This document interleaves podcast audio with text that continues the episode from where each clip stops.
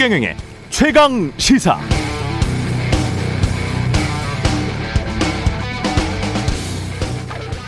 네, 여야 가리지 않고 2030 부동층을 공략하기 위한 인재 영입의 열심인데요. 인재 영입 중요하죠. 그러나 두 가지 기억해야 할 점이 있습니다.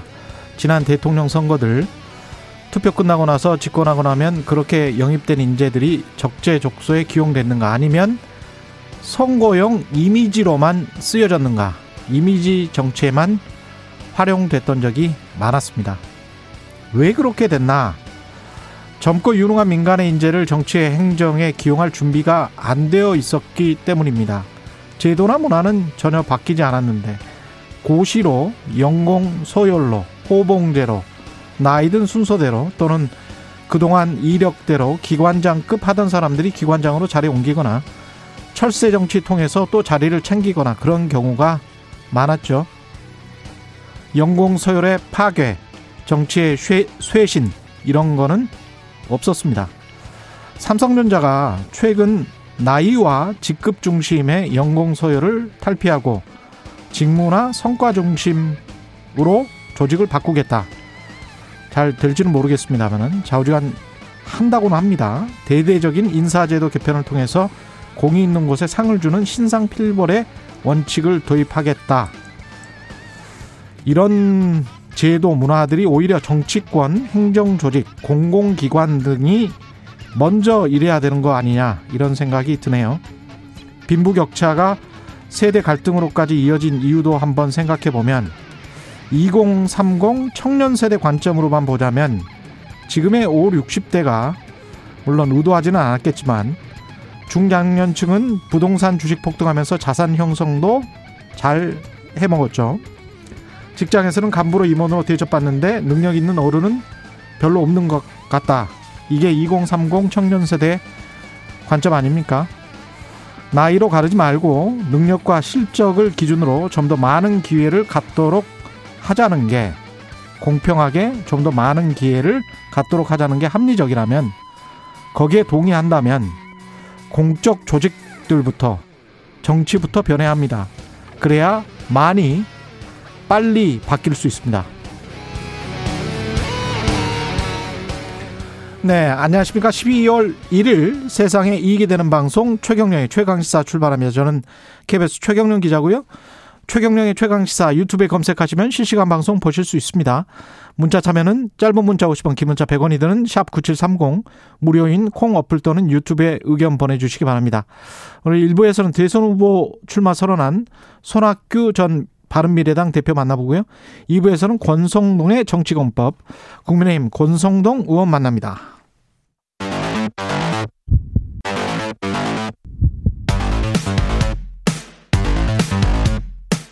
오늘 아침 가장 뜨거운 뉴스 언박싱. 네, 뉴스 언박싱 시작합니다. 민동기 기자, 김민아 시사평론가 나와 있습니다. 안녕하십니까? 안녕하십니까? 예, 오늘 뉴스가 많네요. 예, 국내 오미크론 감염 의심 사례가 발생을 했습니다. 최근 나이지리아 여행하고 귀국한 인천에 사는 40대 부부 등 4명이 이제 오미크론 감염이 의심된다고 방역 당국이 밝혔습니다. 일단 그 저녁 늦게일 때 결과가 나올 예정이라고 하거든요. 근데 일단 오미크론에 대해서 위험성에 대해서는 전문가들도 의견이 좀 엇갈리고 있는 그런 상황이기 때문에 최종적으로 좀 상황을 봐야겠지만, 아무튼 만약에 확진으로 판명이 되면은 지금 정부가 방역 조치를 다시 강화하자는 그런 쪽으로 또 돌아설 가능성이 있다. 이게 일부 언론 보도의 그 전망입니다. 정부는 지금 항공편 탑승객 가운데 국내에 입국한 45명에 대해서도 추적 관리 중이라고 밝혔습니다.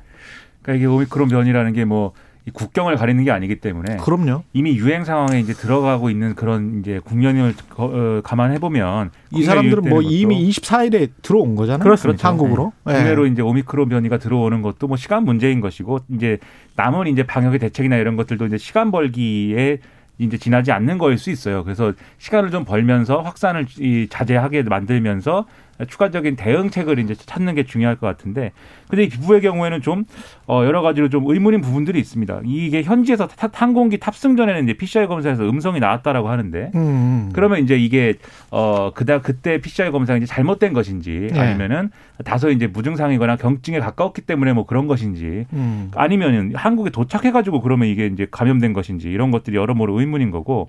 다만 이제 이 부부를 공항에서 자택까지 이제 이동시켜 주는데 조력한 지인 한 명하고 동거자녀 한 명이 또 확진 판정을 같이 받았는데, 이게 역학관계가 중요할 것 같아요. 그래서 어디서 감염돼서 어디로 흘러갔는지 이런 것들을 종합적으로 파악해야 될 것 같고, 그리고 지금 이제 오미크론에 확실히 감염됐느냐 여부는 지금 말씀하셨듯이 저적대가 되어야 합니다.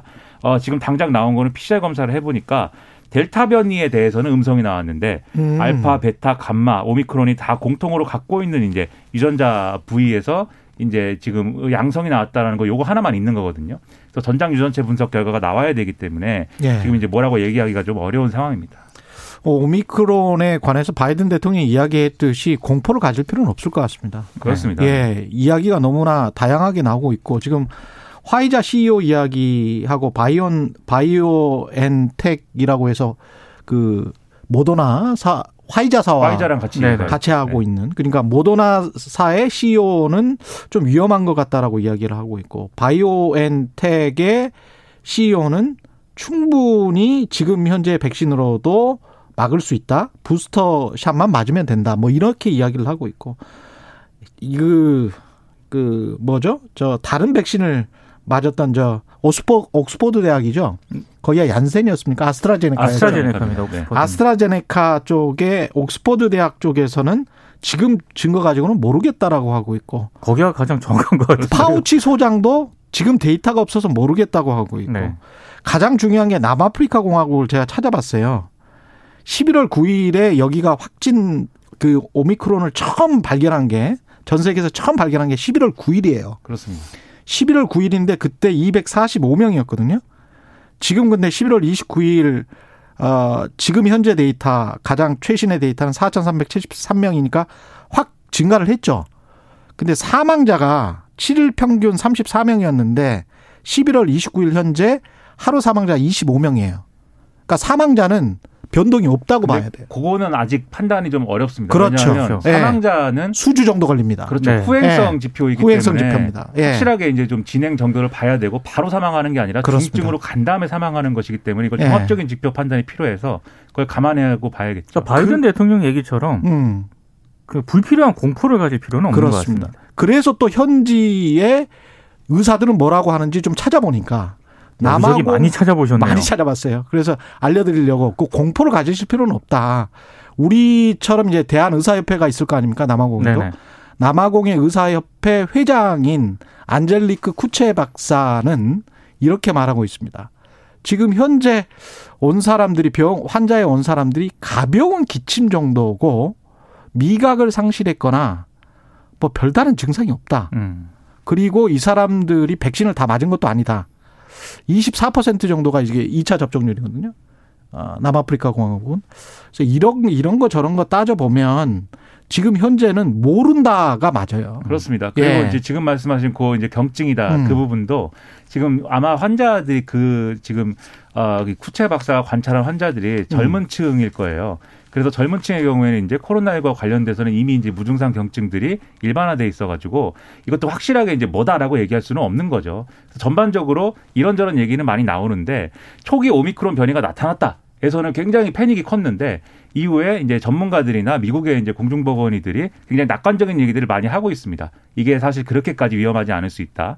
그래서 그 점에서는 안심이 됐는데, 갑자기 모더나 CEO가 우리 백신은 안 통할 수도 있습니다, 뭐 이런 얘기를 하는 바람에 다시 이제 모더나 CEO는 되고. 그렇게 이야기했는데, 바이오엔테크의 CEO는 우르 샤인이라는 사람인데, 이 사람은 또 전혀 다른 이야기를 했거든요. 네. 예, 그러니까 전혀 지금 다른 시그널들이 나오고 있기 때문에, 메시지들이 나오고 있기 때문에 가려서 들으셔야 되고, 그 헤드라인만 보실 필요는 없다. 그렇습니다. 네. 다만 방역 조치 관련돼서는 일단은 유비무환의 모드인 것이다. 그렇죠. 지금 당장 큰일이 났다기보다는 그렇게 보시면 되겠습니다. 예, 정치권 소식은 이준석 대표가 당무를 뭐 보이콧 한 거죠. 일정을 다 취소를 해버렸으니까. 어제 이후 일정을 모두 취소했으니까요. 예. 당무 보이콧이라고 언론들이 이렇게 해석을 하고 이거 그렇게 보는 게 맞는 것 같습니다.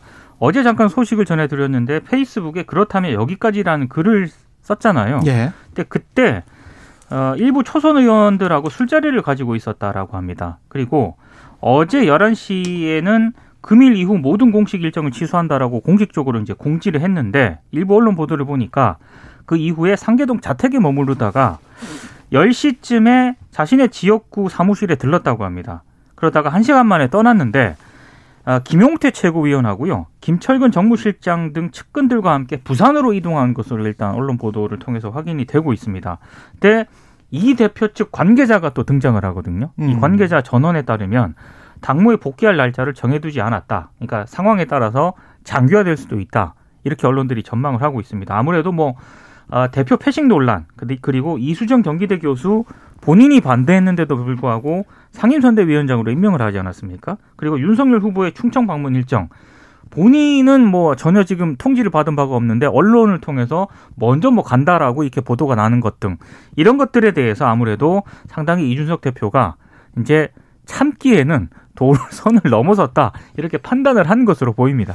그런데 이게 사실 어제 정리됐어야 될 문제라고 저는 생각을 합니다. 왜냐하면 이것도 이제 뭐 오미크론 변이 같은 건데 이준석 대표가 왜 굳이 당무 거부를 하는지는 지금 모르는 거잖아요. 사실 또.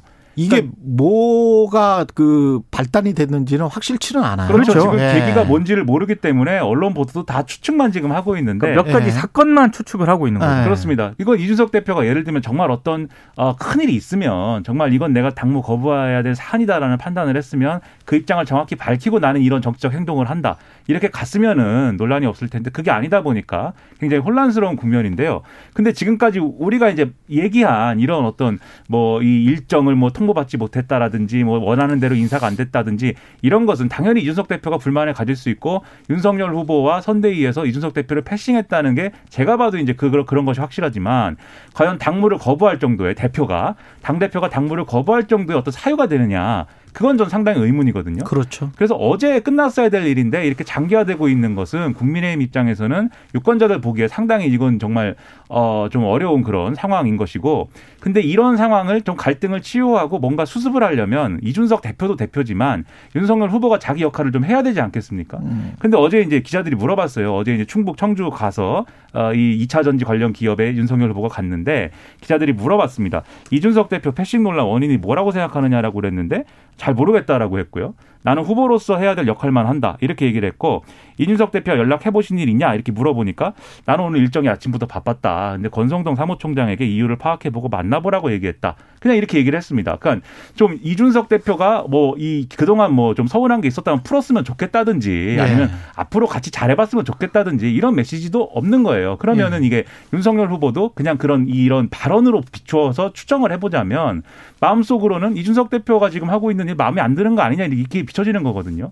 그럼 이게 그러면 어떻게 힘을 합쳐가지고 정권 교체를 잘할 수 있겠느냐. 국민의힘 지지자들 입장에서는 그런 의문을 갖게 되는 사건이기 때문에 비판이 상당히 많이 나옵니다. 그리고 대선 전국에서 당대표가 당무 거부하는 게 초유의 사태지 않습니까? 예. 본 적 없어요 이런 일은. 예. 그 당의 지금 대선 후보가 예. 기자들의 질문에 대해서 그 사무총장에게 한번 만나보라고 했다. 예. 이게 무슨 남의 일처럼 얘기를. 그렇죠. 그러니까 마치 우리 회사의 직원이 한 명 결근했다 뭐 이런 예. 뉘앙스잖아요. 아, 그 뉘앙스더라고요. 그래서 예. 그게 더 문제가 되고 있는 것 같아요. 예.